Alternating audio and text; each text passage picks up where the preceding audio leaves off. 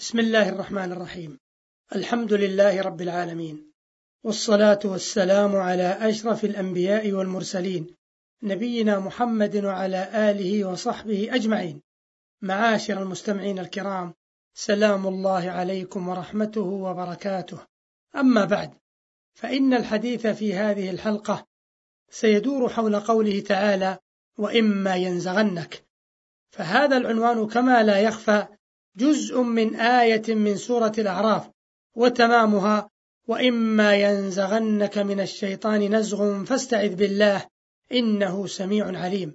وقبلها قوله تعالى خذ العفو وأمر بالعرف وأعرض عن الجاهلين فهاتان الآيتان وصية ربانية عظمى للتعامل مع الأعداء من الإنس والجن ولهما نظير في موضعين من القرآن الكريم أحدهما في سورة المؤمنون وهو قوله تعالى ادفع بالتي هي أحسن السيئة نحن أعلم بما يصفون وقل رب أعوذ بك من همزات الشياطين وأعوذ بك رب أن يحضرون. والثاني في سورة فصلت وهو قوله تعالى ولا تستوي الحسنة ولا السيئة ادفع بالتي هي أحسن فإذا الذي بينك وبينه عداوة كأنه ولي حميم. وما يلقاها إلا الذين صبروا وما يلقاها إلا ذو حظ عظيم. وإما ينزغنك من الشيطان نزغ فاستعذ بالله إنه هو السميع العليم. والمقصود بيانه ها هنا قوله تعالى في سورة الأعراف وإما ينزغنك. ولقد تكلم المفسرون رحمهم الله على هذه الآية كغيرها فبينوا معناها بيانا شافيا. ومما قيل في ذلك إن النزغ والنغز بمعنى واحد ومعناه النخس. فجاء تعبير القرآن البليغ بكلمة النزغ لما فيه من معنى النغز والنخس. فكأن الشيطان يأتي بشيء محدد ينخسه في الإنسان ويغرزه فيه ليثيره إلى ما لا يرضي الله عز وجل. فذلك هو شعور الإنسان بالوسوسة والتثبيط عن الخير. أو الحث والإزعاج إلى الشر فأمر إذا وجد في نفسه تلك الخواطر أن يستعيذ بالله.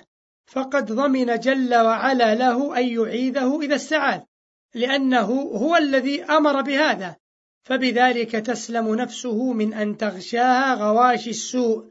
فهذا معنى الآية. وفي ذلك إشارة إلى أن نزغات الشيطان قد تزداد ثورتها في بعض الأحيان إذا صادف الشيطان من الإنسان غفلة أو شهوة أو غضبا أو فراغا أو أي نوع من المثيرات التي تحرك فيه نوازع الشر. ولهذا يجد الإنسان ذلك من نفسه حيث تتحرك فيه تلك الدواعي وتزيد في بعض الأوقات والأحوال. فجدير به إذا شعر بتلك النزغات أن يفزع إلى الاستعاذة بالله. وألا يستسلم ويسترسل مع تلك الخواطر. وكلما اشتدت وطأة الشيطان عليه فليلجأ إلى الله طالبا منه العوذ والنجاة.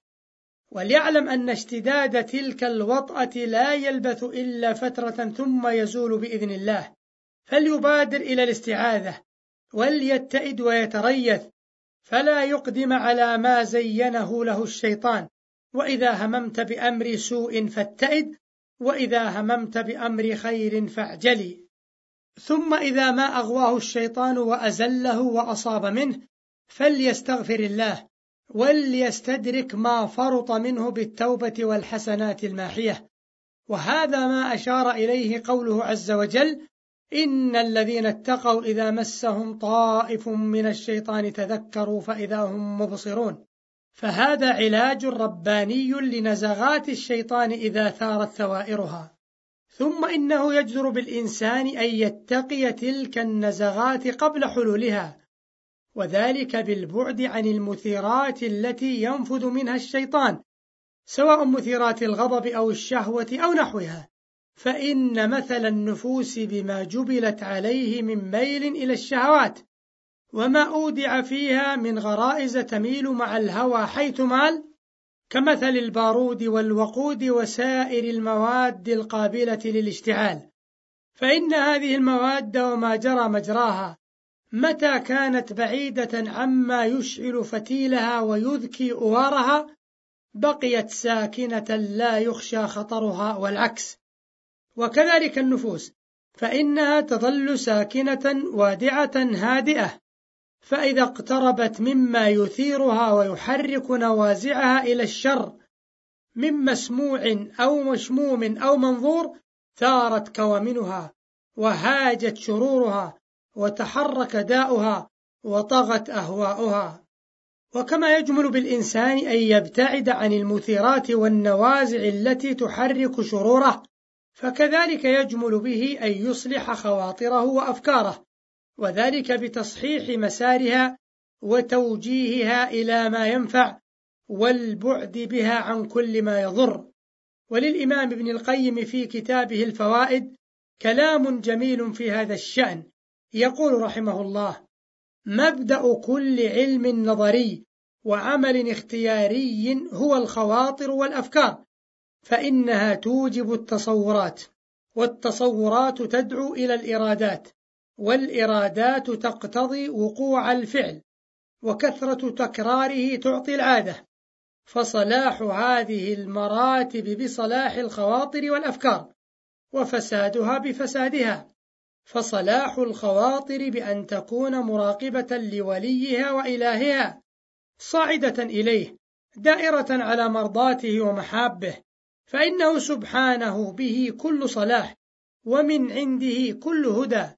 ومن توفيقه كل رشد ومن توليه لعبده كل حفظ ومن توليه وإعراضه عنه كل ضلال وشقاء.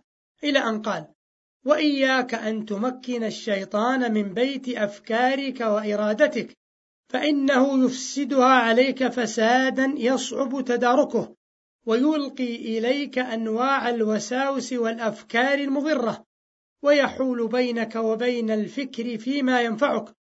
وأنت الذي أعنته على نفسك بتمكينه من قلبك وخواطرك فملكها عليك. انتهى كلامه.